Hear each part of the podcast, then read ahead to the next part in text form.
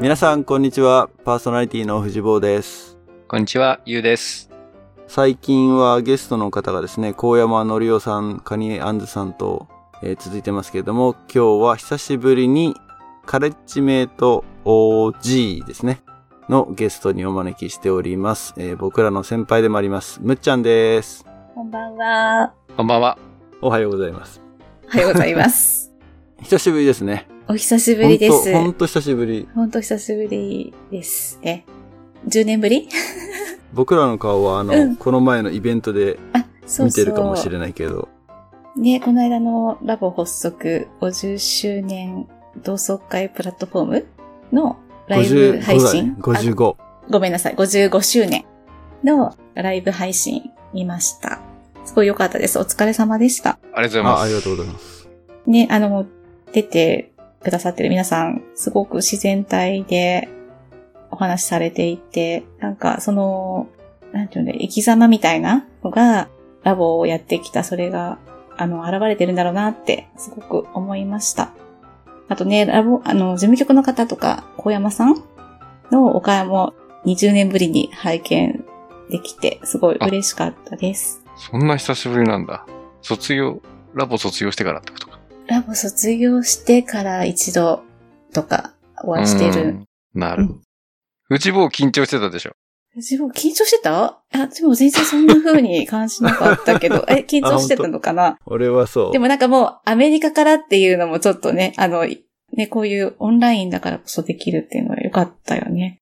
おーそうね時間的に良かったうんのもあるし。ね。うん。参加できる時間帯だったからあ。、なるほど、なるほど。時差ね、大きいもんね。大きいね。今日も、いつものように早朝ですけれども。えーと、むっちゃんは冒頭でも言いましたけれども、カレッジメイト僕らの先輩で、まあ俺とユウが1期生の時の4期生。はい。そうなるのかなそう。この前ゲストに来てもらったスズメグと同期ですねなんだけれども、うん。そうですね。最初にちょっとじゃあラボ的な自己紹介をしてもらいます。はい。えっと、結構細く長くやってまして、始めたのは幼稚園の時。で、えっと、3歳か4歳ぐらいかな。で、それは愛知で始めたんですけど、その後に、えっと、転勤があって、えっと、今度長野に引っ越したので、そこで一旦ラボを中断してました。で、その後、小学校低学年で、ラボをスタートしたチューターのところで、私と妹と、そのラボチューターの息子さんとの3人でラボをスタートしたっていう感じです。で、そこから、えっ、と、途中いろいろあったんですけれども、高校生までそこでラボをして、で、さらに大学生になって東京に出てきた時に、えっ、と、東京支部の中井パーティー、通称中パに在籍させてもらっていました。通称中パなんだね。そうです。で、えっ、と、そこで、えっ、と、第100回の、あの、ゲストで来ていた、スズメグとも同じパーティーになって、パーティーでもカレッジでも一緒に活動させてもらってたので、すごく仲良くさせてもらってました。え、カレッジは1年生の時からもじゃあずっと、メグと、えっ、とね、私途中から多分始めていて、正確に実は覚えてないんですよ。結構、あれでも確かになんか、4期じゃなかったね。3期だって言ってなかった？俺らが言っあ、そうそう、あごめんなさい。す、すずめぐと私、年っていうかその学年的には一緒なんだけれども、一個ずれてるから、えっと、スタートしたのあ、が遅かったっことね。ていう。あ、なるほど。そうそうそうそう、よく、今思ったら、そうだそうだ。あの、もう一個下です。なので3期かな。あ、じゃあ、カレッジは3年間やったってこそうだね。あの、実質3年間だったのと。かな。ん。ちょっと、ごめんなさい。意外と、その頃のことをうろ覚えで。結構みんな、カレッジ時代のことを覚えてないっていう。えっ、と、活動してた、そう、活動してたことはもちろんね、あの、よく覚えてるんだけれども、その何期とか、ああ、なるほどそれね。が何年生からとかっていうところでかなり曖昧になってるかもしれないですね。ねえ、ラボ歴詐称になっちゃうもんね、これ。間違えると。3年か、誰も2年かはでかいぞ、みたいな。多分誰も知らないっていう感じかな。そんな感じですね。で、一応ラボで、えっ、と、私は、その、高校生までの間に、所属してたパーティーは、ほぼほぼ自分、あ、もう大学生もそうなんだけれども、ほぼほぼ自分が一番上になるようなパーティーで、あの、あんまり自分より上のラボ子を見て育つっていうよりも、自分たちがもう一から作っていくようなパーティーだったかなっていう感じなんですね。で、えっと、その中で、一番自分が楽しかったのはやっぱりキャンプで、あの、毎年夏のキャンプでね、年が上がると冬のキャンプ、春のキャンプに参加してたのが、えっ、と、すごい良かった記憶が、もう楽しかったし、その、なんか一年後までのモチベーションになってたような気がします。ええすごい。あ、じゃあ全部、もう解禁ぐらい？解禁かどうかはわからないんだけれども、行けるキャンプにできるだけ参加してもら、あ、参加させてもらおうとしていた感じかな。ええあ、で、ベースが長野だったってことはもう黒姫もすごい近く すごい近い、もう地元っていう、あ、本い当に？つも地元って言われる。で、最後みんなを見送るっていうのをおやっー。てて、さらに近すぎて普通に電車で帰るみたいな。バスに、バスに乗らない。日常かよ、みたいなね。そうそう。もうバスをみんなであの手を振って見送って、最後にひっそりしたラボキャンプ、あ、キャンプ場を後にするみたいな感じだっあたかな。それでも誰よりも早く家に着くみたいな。でしたね。で、あの、そう、なんかちょっとキャンプのことを思い出すと、やっぱり東京とか、その他の地方のお友達と、あの、いきなり3泊4日で仲良くなれて、で、さらにはそこからこう、当時は文通うん。うん。をしてたっていうのを今すごく思い出して、当時は結構その文通をして、いろんなことつながってたなっていうのを思い出してますね。今の子たちってどうしてるんだろうなって思ったり。いや、当時そうだよね。手紙だよね。そうだったんだよね。今思い返すと。で結構その手紙確かにも宝物だったなって思って。うん。今は多分、LINE とか、インスタとか、ねえ、どうなんだアカろうね。ウント交換で終わっちゃうのかね。ね小学生とかではどうなんのかなって。あ、でもそうだね。ちょっと小学生ぐらいだとそれはないか。中高生だったらだだけど。ね、お手紙とかでやるのかなとか、ちょっと今そんなことそれは確かに気になるうんけど、お父さんどうなんですか？キャンプに行った子供たち。あのー、やっぱり名刺みたいのを作っていくんだよね。あーで、そこに、住所と、電話番号載せたかなあと、メールアドレスも載っけたかな？ごめん。去年のことなのに曖昧。いやいや、子供たちから、そういうコミュニケーションしてる雰囲気は読み取れないの？子供たちないね。手紙書いたりとか、でもらったりとかっていう。年賀状うんかなん、かいただいたんで、ちゃんと返しなさいみたいな会話をした記憶は、え、それラボキャンプで知り合った子。多分シニアじゃないかな。あー、うん。なるほどね。確か次男。返したかなあいつ返してないんじゃねえかな。ごめんごめん。後悔でちょっとお恥ずかしい。あの まあでも確かに手紙だったね。うんうん、でもなんかこれはちょっともしかしたらね、あの男子と女子でまた違ったりするのかもしれないんだけれども、私は結構それ筆豆っていうか、うん。よく書いてたなって。で、妹とかもよく書いてたから、なんかすごくそれを今思い出して、うん、それもいい思い出だなって思ってますね。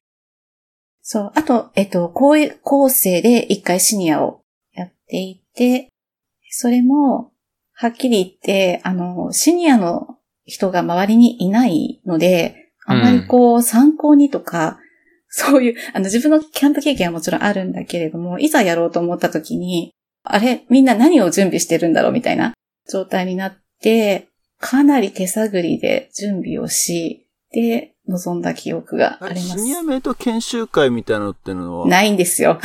何しろ。あれ人がはいなくて。支部単位で、支部はどこになるの？長野だと。北進とかかな？ちょっあ、と北、進支部。北信越っていうのかな？そもそも、あの、他県の、あま、同じ県の中でもほぼほぼ集まれるような状況ではないので、うん。場所的に遠すぎちゃってみんな。うん。で集合とかもないし、あと多分同じ時期にシニアをやる子もほぼほぼいないので、自分なりにいろいろ調べたけど、結局手探りで行った、結構緊張した気がする。なんかその記憶があるかなって。そっか、じゃあうん地方ラボ、また僕らが知ってるラボと違うのかもね。いや、おそらく全然違うと思うよ。なんか、あの、そう、初めてキャンプに入った時の、もうみんなの、なんか、だいぶ出来上がってる感 みたいなのが、私一人、ちょっと初め、なんか、ついていけなくて、でも、まあでも本当すぐにね、あの、馴染めるんだけれども、そう、なんかそういうのもドキドキした経験も良かったし、まあ、あの、終わってみて感動したなって思って、まあ、シニアはやってよかったし、これから、ね、機会があるんであればみんなぜひやってほしいなって思いますね、今でも。うん。じゃあ一応あれだね、そのキャンプ行ったり、国際交流もうんあ、そうそうそう。あと、中二でね、えっ、と、中二で国際交流も行きましたね。どこだったの？えっ、と、ルイジアナに行きました。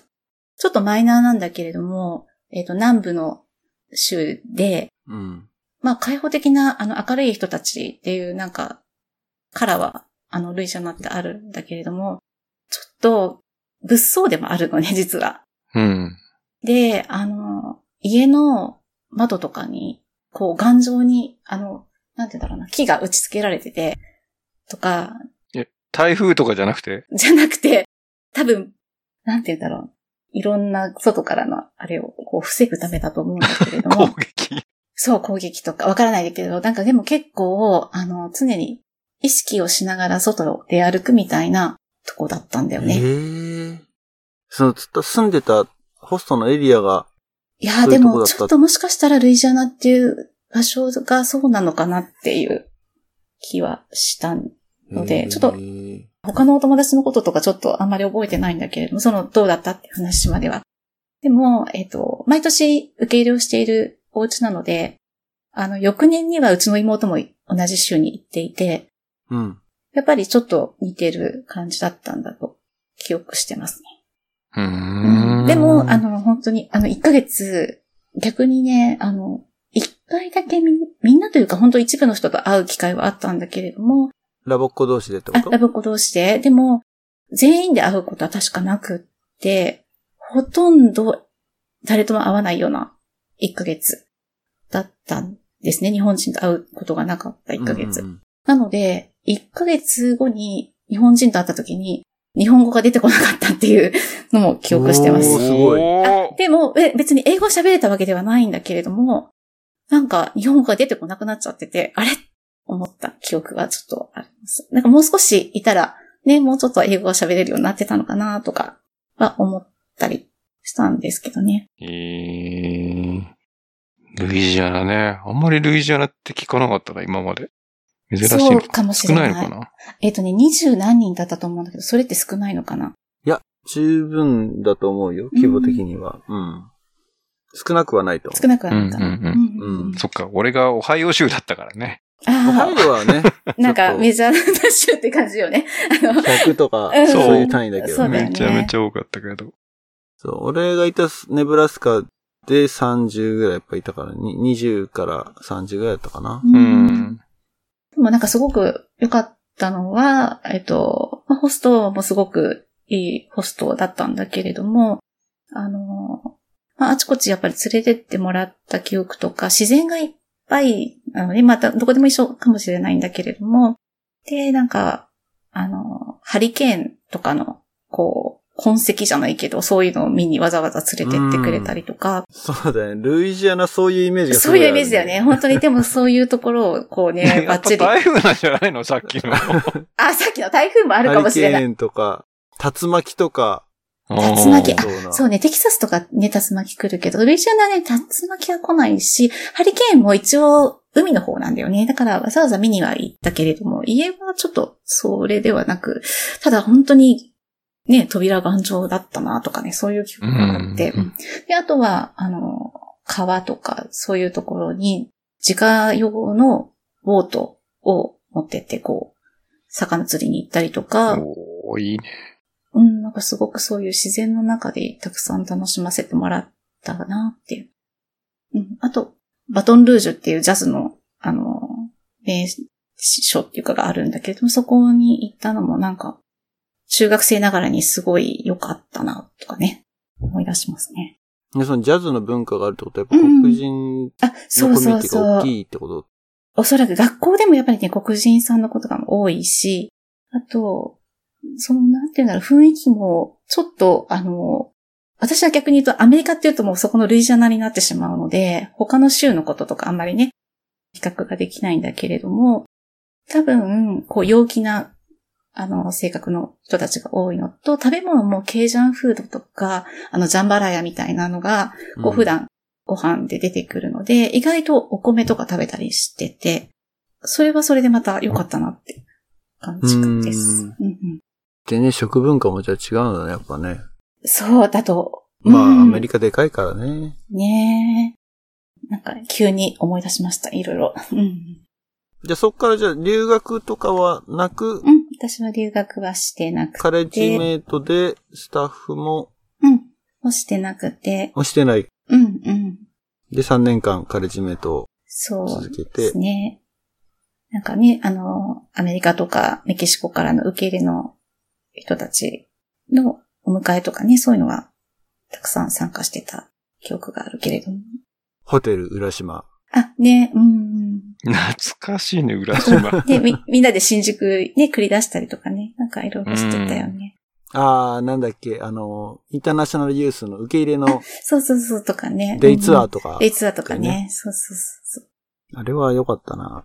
でもね、そういうのはなんか自然にできてたのは、本当に貴重な経験だったなって。うんなんか、何にも構えずに自然にそういうのをね、すべて受け入れて、あの、楽しめてたなっていうのは、なかなか貴重な体験だったと思います。うーん。結構、じゃあ満喫したね。ラブ人まあ3歳からだからね、もう物心ついたところにはラボがあったっていう。タイプだもんね。そうね。基本的にラボライブラリーももちろん自然にずっと聞いていて、ただやっぱり英語が喋れるかっていうとそこに至らなかったなっていうのはね、あの、お まあ、思ったりはするんだけれども、ただ、えっ、と、あ、ちょっとこの後の子供のことにつながっ、子育ての方にもね、つながってくるかなと思うんですが、やっぱり、まあ、英語が喋れるからではなくっていうところで、あの、英語が喋れなくても、こう、コミュニケーション取っていけるっていうところをより大事にしたいなっていう気持ちは、今も変わらずかなっていうところはありますね。うんうんあの、3歳から大学生まで。まあちょっと、途中は行ったにしろ、もうキャンプも行って、シニアにやって、結構、ラボはフルで。何気にね、やってたなっていう、そんなにこう構えてラボやってますって感じではなかったんだけれども、うん。で、基本的に周りにラボを知ってる人とかもね、ほとんどいないような状況だったから。だからか、なんか、むっちゃんはすごい長女キャラ、イメージが強いんだよね。でも多分それは、家でも上で、ラボでも上で、うん。あの、そういう環境があまりなかったのはちょっと大きいかもしれない。うんうんもしかすると。うんうん、なんか、彼氏でもお姉さんって感じだった気がする。そうなのかな？いや、それはなんか俺ら それは単純に上だからか。年が、いきなり、ねえ、学年違って妹扱いしてもね、お前誰だって感じになる。まあでも、あの、ラボのいいところは、その、やっぱり、あれだよね、あの、テーマ活動とかで、なんだろう、自分のキャラじゃない役とかもやっぱりいろいろできた経験は。単純に長女だけじゃないっていうところも、まあそれなりにこうね、あの、経験できてる。本当だったらもっと経験できなかったのかななるほど。っていうのはちょっと思ったりするかな。物語の中で、うんうんうん。長女以外のキャラクターを。演じたので、そうそうそう。体験できたってこと？そうそう。その時って、なんか別に役の上で自分が年下だろうと、その相手の、例えば年上の役をもっとちっちゃな子がやってるとか、いろんなね、ケースがあって、それを結構楽しめてたのは、こう疑似体験じゃないけどね、それもしかしたらあるのかなとかね。なるほど。ね、そのさっき、ね、英語はできなくてもやっぱコミュニケーションのスキルを上げるっていうのが大事だっうん。て子供たちにもそれをね、あの、ぜひっていう話の流れからすると、これは、お子さんはラボに入ってるってことなんですかね？いや。えっと、残念ながら入ってはいないんですけど、まあ、あの、入れようかなって思ったことも、まあ、あったにはあったんだけれども、ちょっと私も仕事をしていたりとかして、あの、実際、ちょっと物理的にというか時間的に難しかったのもあったのと、あの、まあ、そこまでちょっと絶対ラボに入れようかなっていうふうにはちょっと思ってなかったので、あの、すぐにラボっていう感じじゃなかったんですが、うん。上の子が年長、保育園児だったので年長さんの年代の時に、主人が海外に行くっていうことが決まりまして、で、その流れで、えっ、と、家族でインドにインド。行くことになりイました。ンドだ。すごい、これ、興味津々。駐在でインドってことだよね。そう、主人は駐在でインド。で、あのーそうなんですよ。いきなり決まって、注射をバンバン打って、主人は 1ヶ月か2ヶ月で行ってしまったんですよね、まず。で、ただ、行ったはいいんですけど、家族が帯同していくっていうのに、まだ準備が全くできてなくて、住む家もなかなか決まらなくって、で、ゲストハウスみたいなのがしばらく住んで、会社に仕事に行ってたんですね。うん。で、えっと、それが3、4ヶ月して、やっと、あの、一応お家が決まり、で、そこに行くかどうかっていう話になって、で、まだ仕事もしていたのでどうしようってなったんですよね。そもそもインドに行って私は生活できるんだろうかって思ったりもして、で、そんな中で一回、あの、じゃあ視察に行こうって言って子供を連れて、その時に上の子がその年長で下がまだ2歳だったのかな。で、えっ、と、その状態年長。と2歳一人で連れてったの？えっ、とね、視察の時は主人のお母さんに一緒に行ってもらっああ、でなるほど。うん。って言ったんですよ。そしたら、私はちょっときついかなと思ったんですが、なんと長男が、もう絶対行くでしょ、みたいなえ。えへえ。そうなんです。もうね、行かない理由がないっていう。行かない理由がない。あ そんな難しいことはもちろん言わない。すごいね。年長さんが。あ そんなことは言わないですけどイも。メージね、イメージ。うんそんな感じで。で、そこからもうまた怒涛の子供の予防接種から自分の予防接種からいろいろやりまして。で、それで半年ぐらい、まあ仕事も辞めて行ったっていう感じかな。帯同しましたっていう。そっか、じゃあ本当もう、行って、もう50-50ぐらいだったんだ。むしろもうやめようかなぐらいだったのが、えっ、とね、私はちょっとね、まあ、私がその決断をする前にもう行くってなっちゃってたんだよね。行かないっていうのがないぐらいになっていて。うん。そう、長男くんはやっぱお父さんと一緒にいたいからとかそういうこと？いや、ちょっとね、そこ結構不思議なんだけれども、痛いからも、もしかしたらあるのかもしれないんだけれども、ちょっと呼ばれちゃったかなっていう感じの。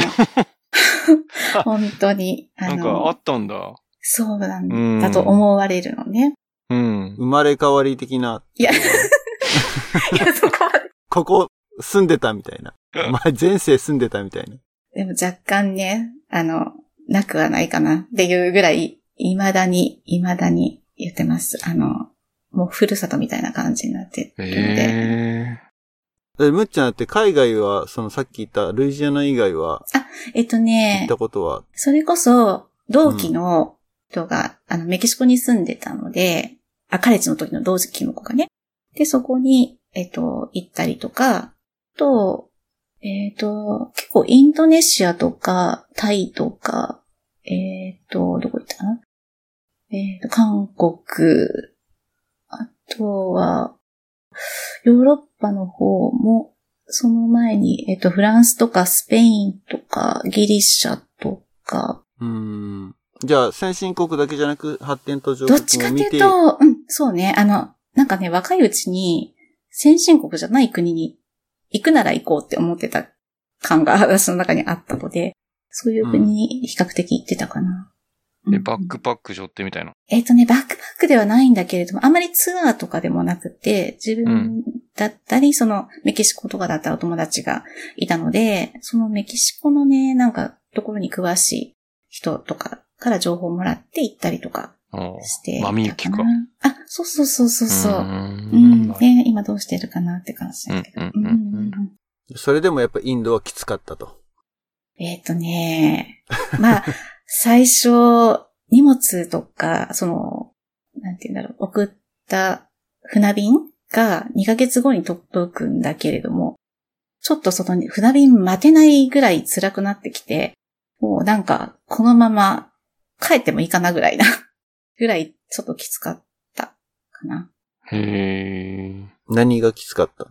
えっ、とね、まず、基本的にあまり守られてないので、全部自分でやらなくちゃいけないんだけれども、これはちょっと本当に駐在する人に、人とか会社とか諸々の 状況が、あの、整ってる、整ってないっていうのも結構あるんだけれども、うちは結構自分たちに任されていたので、あの、お家に、まあ、すごく広いお家ではあるんだけれども、めちゃめちゃ汚れてるし、掃除とかが本当に大変なんだけれども、そこに、えっ、と、一応メイドちゃんとか、あの、掃除してくれる人を呼んだりするんですよ。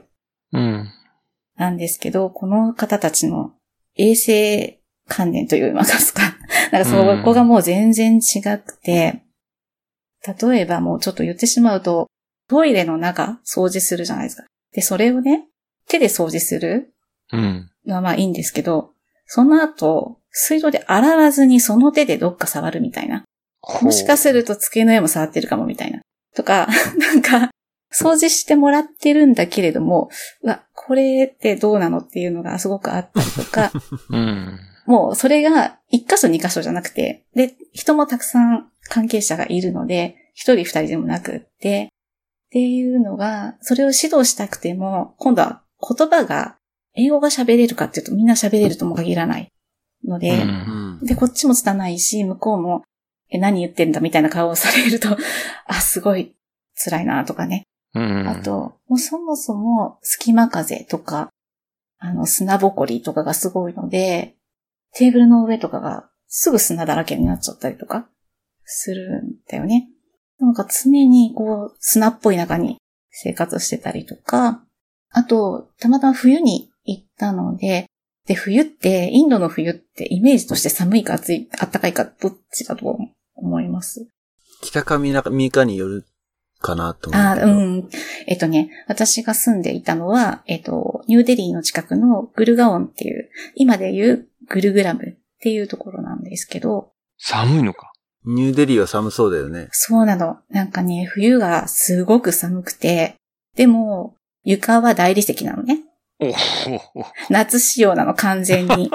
で、もう、気に冷えてそうだね。そう、底冷えもすごいし、もう冬は、1ヶ月弱ぐらいはダウンを着て、もう朝起きてダウン着てキッチンに行くぐらいな感じの。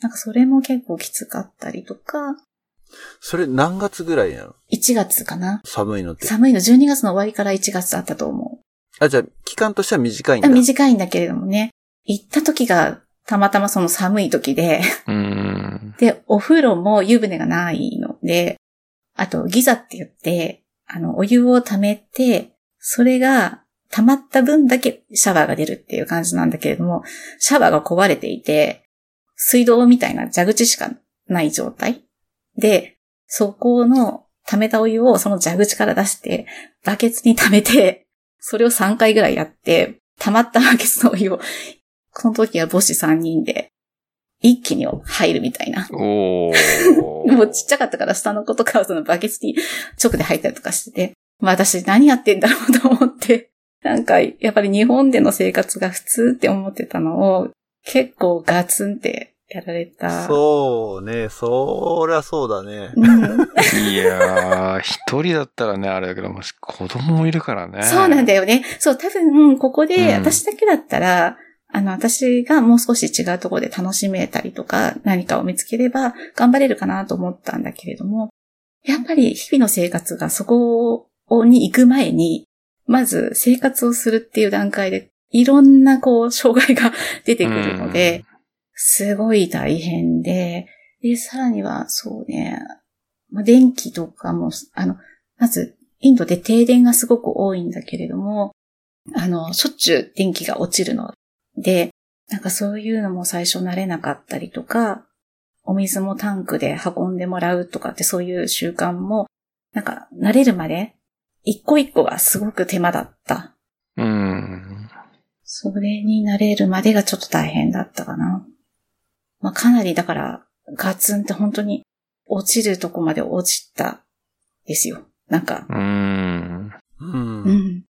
うん。まあ、とはいえ、えっと、日本人社会というか、上の子は日本人学校に付属している幼稚園に入ったんですけど、あそこのママたちがまたすごくたくましくって、たくましくなるよね。そうなの、そうなの。もうね、びっくりするぐらい、え、ここのこんな環境で楽しめてるんだと思ってすごい尊敬したんだけれども、まあ、結果的に自分も一年経ったら相当たくましくなってたみたいで、そう、なんか、やっぱり、あの、最初に来た時からみんな、一回落ち、落ちたとしても、まあ、そこからすごい、ね、這い上がってきて、で、さらには、そこをもう楽しんじゃえっていう感じになってたりね、するのが、いろいろ学んだかなっていう感じかな。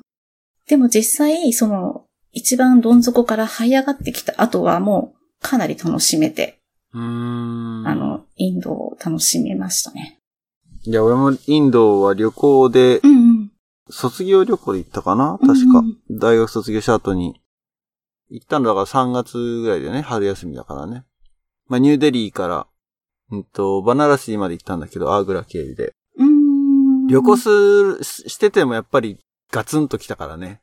ああ、インドは、インパクトが一番強かった今まで行った国の中で。やっぱり、うーん。うん。だからそれで、住むとなるとやっぱり全然違うよね。そうね。でももう旅行をしてないので、いきなり行っているから、えっ、と、ちょっとその比較はできないんだけれども、まあ、お腹壊すとかはね、もう日常茶飯事うん、うん。で、あの、そう、俺もバックパックの中にトイレットペーパー2本ぐらい詰めてったもん。へえ。あの、ロールでね、ロールで。ほロールで2本。わかってのは、る。だから、トイレがあるとは限らないいそうなんだよね。公衆トイレ。レはないから、まあ、あっても入りたくない。うん。それを言っちゃうとね、トイレ本当になくてみんな外でしてるんだよね。あ、そうなんだ。そう道端で、そうなのよ。で、かつ、ね、トイレットペーパーとか使わないもんね。そうそうそう。もうなんか気持ちよさそうにされてると、あれって なんか、こっちが間違ってんのかなとかね、思っちゃうけど、そう、それも、いや日常の光景でしたねさっきの話聞いてるとなんかあれだよね。その、自分の子供が、例えばインド国際交流でホームステうんイ行きますみたいになったら、結構勇気を持って送り出す感じになるだろうね。そう、あ、ただね、これを言っちゃうとあれなんだけれども、インドは貧富の差が本当に激しいじゃない、はいはいはい。で、うん。もう優雅なお家とか裕福な人は、もう、本当に想像できないぐらいみたいで、私はそこまでの人に出会ってないけれども、あの、下の子がインターに入ってて、うん。下の子のお友達とかだと、もうやっぱりそういう、なんか、もうメイドちゃんとかすごいたくさんいて、で私は行ってないんだけれども、子供はそのお家に遊びに、というか学校から行ったことがあって、そう、なんか、やっぱり全くまた、いろんなお家があるので、逆に言うと日本人が普通に駐在で行くお家よりも、もう全然恵まれてる、そういうお家もたくさんあるっていう。へえ。会社のサポートにもよるんだろうけど、日本人が駐在するっていうのは結構ちゃんと、なんつうの、日本の生活水準が保てるようなところに突っ込んでくれそうなそう、本当はね、イメージがあるよね。イメージとしてはね。ただ、そうは言っても、あの、日本的な快適さとはちょっと全然違うのうは、ん。そうかな。みんなそれなりにやっぱり苦労したりとか、あの、思いがけないことがたくさん起きるのは、もうみんな経験していて、なんかね、変な話というかもう命も、あれ、ここにいると、なんか生きてることが普通って感じじゃないかもって思ったりもして、なんて言うんだろう。何が起きても本当におかしくないなっていう感じを日々受けてた、私は。へえ。それ治安的な問題？治安が悪いとか？治安もそう、治安というよりも、まあ、治安もね、あの、気をつけなきゃいけないっていうのはすごく言われていて、特に小さな子とかは絶対目離しちゃいけないし、どこまでね、人を信用するかっていうのはあるんだけれども、まあ、あのドライバーさんとかは、ほぼほぼ大丈夫とは言ってるけれども、私はちょっと怖くてドライバーさんにね、子供を預けるとかできなかったけれども、まあそう、治安の面もあるし、あとは、車の運転も相当荒い。普通に運転してたら事故るっていうぐらい、逆にインド人は本当に、あの、運転技術が逆にすごいのかもしれないんだけれども、車線変更とか、反対に行くとかいうとの横切り方が、道路を直角に横切るみたいなのとか平気です。その隣に車がいるのにとか、あと、逆走とかもう全然するので、100キロ、100キロぐらい出して逆走されるんだよね、自分の車が。で、やめてと思うんだけれども、もうなんか、やめてっていうよりも、今やめてって言っても多分ここからおかしなことになるから下手に言えないとか、でそこで向かい側から車来た日に私もうなんか生きてないかもとか思ったりね。人質じゃないんだから。すごい、うちのドライバーに問題があったのかちょっとわからないんだけれども、結構いろんなドライバーがやってきていて、で、契約もちょっとその辺もね、曖昧だったりとかで、あの、いつものドライバーが、明日は兄弟が来るとかって言って、兄弟が来たみたいな、次の日来ましたみたいな。でも、どうも顔も似てないし、あれ？って思って。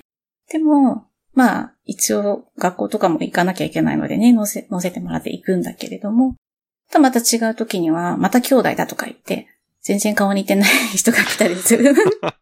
えー、みたいな。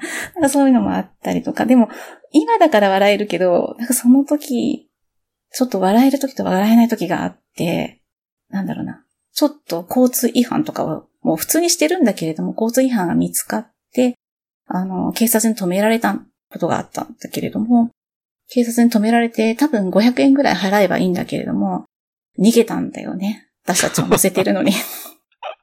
で、しまいには民家のそば行って隠れろとか言って、もうありえないからっていうこともあったり、で、それ、それはそれでもう、あの、ね、会社の方に言って、そのドライバーさん来ないようにっていう話になったんだけれども、なんかもう、そういうことが日常に起きる。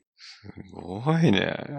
無法地帯だなとは本当でも思った。いや、本当にそう。そうなんだよね。あの、車線っていう概念がないもんね、うんまず道路に。そうそうそうそう。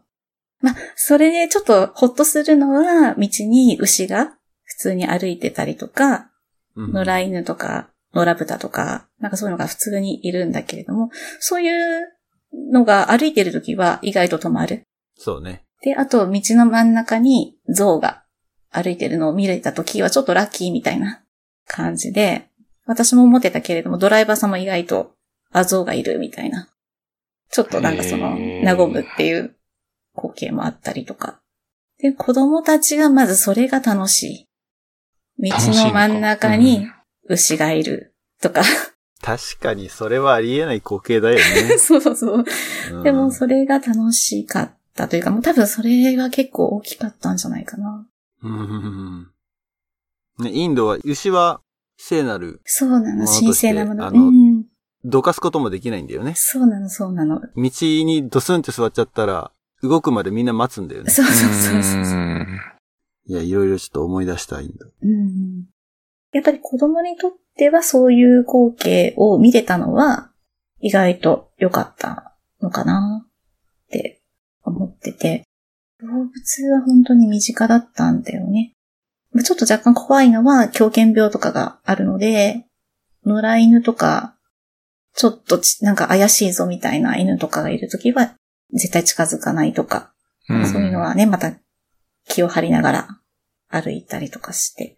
まあ、基本的に外をこう普通に歩くのは歩ける場所じゃないと歩いたら本当はいけないんだけれども、実は我が家はあまりそういうことを意識しないでいたので、ちょっと日本人でそういうとこ歩いてたら危ないんじゃないっていうとこ結構歩いてたんだよね。うん。でもそこで身の危険を感じてなかったんだけれども、でも最終的に、あ、何もなかったからよかったなっていうだけで、結構危なかった、危ないことがあってもおかしくないっていう。うん。インド旅行した時のイメージだとう、ん。女性が外を出歩いてないと思ったのね。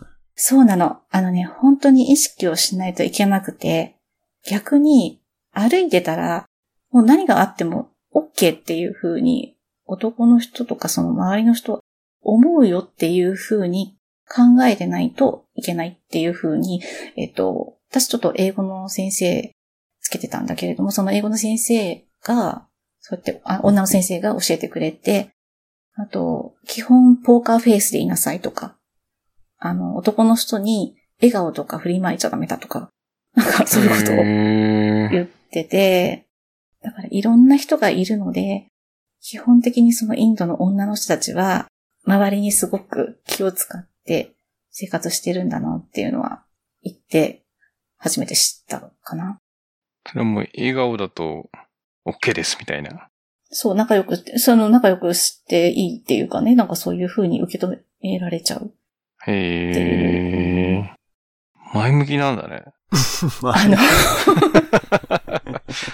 おもしかしたけど、みたいな。お気があるんだ、俺に、みたいな。あの、そう、男の人たちの感覚はちょっとわからないんだけれども、なんかそう、うん、そういうとこでもやっぱりだから気を張ってたよね、常に。あの、外に出るときは、自分もね。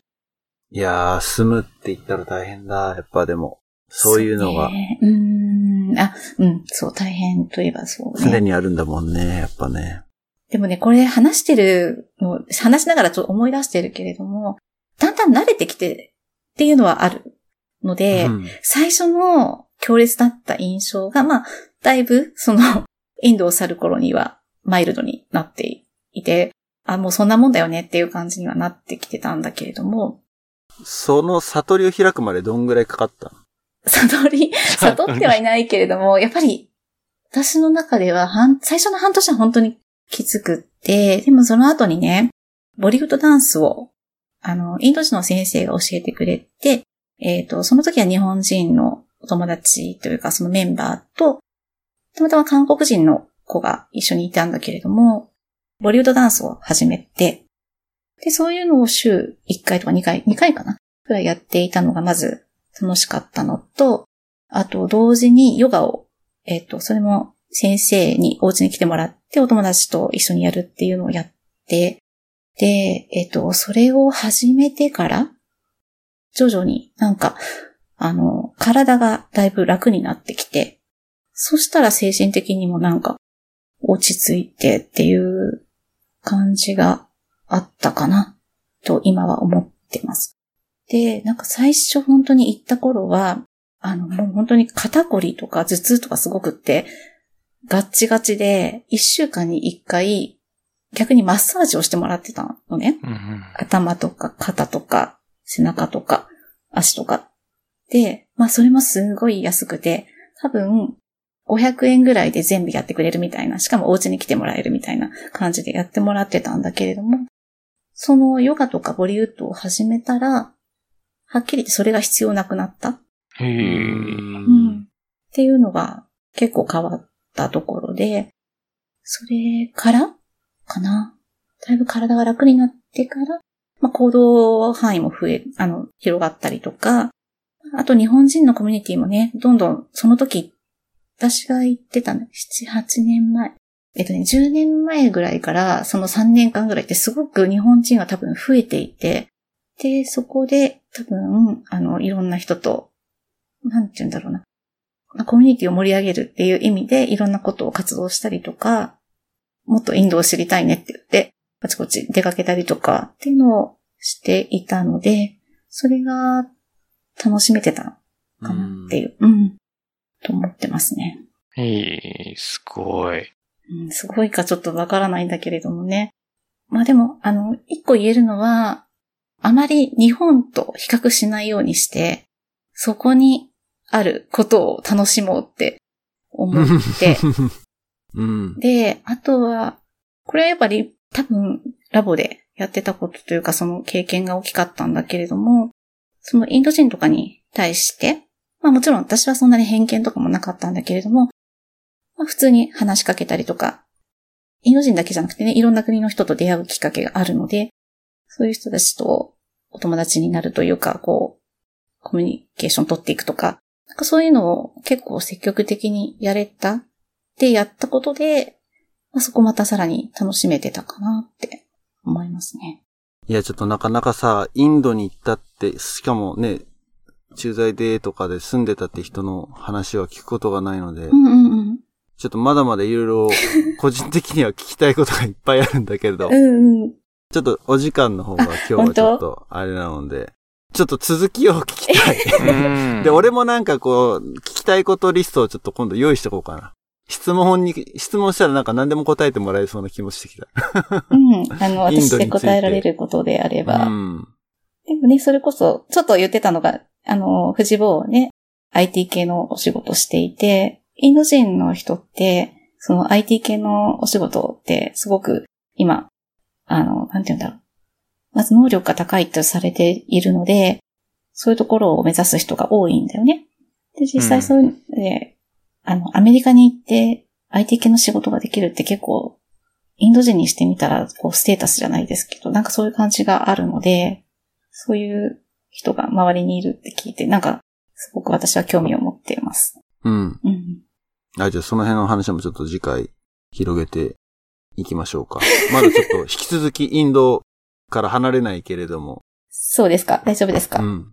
インド深掘り編で。深掘り編でいきましょうか。うん。はい。はい。じゃあ番組からのお知らせです。はい。アナザードーンポッドキャストは Facebook、Twitter で番組の配信情報を配信しています。配信情報を配信じゃないね。配信情報を発信しています。Facebook、Twitter をお使いの方はフォロー、いいねをよろしくお願いします。また番組に関するご意見ご感想、パーソナリティ2人に対する質問やゲストのリクエストなどがありましたら、Facebook ページのコメントにお寄せください。アナザードーンのリスナーの輪をどんどん広げていきたいので、番組を聞いて面白かったという方はぜひシェア、リツイートで拡散していただけるとありがたいです。アナザードーンポッドキャストは誰でも無料で聞くことができますが、毎月500円の投げ銭という形でサポータープログラムというものを用意しています。収録前の打ち合わせや収録後の雑談、中には本編で話せないようなエピソードをサポーター限定で公開しています。僕らのポッドキャストの活動を支援していただけるという方はぜひ、サポータープログラムにサインアップして、限定エピソードをお楽しみください。ただいま、初月無料キャンペーンを実施中です。キャンペーンは今月中までの予定なので、ぜひサインアップしてください。えー Facebook ページとサポータープログラムのリンクは、ショーノートに貼っておきますので、チェックしてみてください。大変よくできました。はい。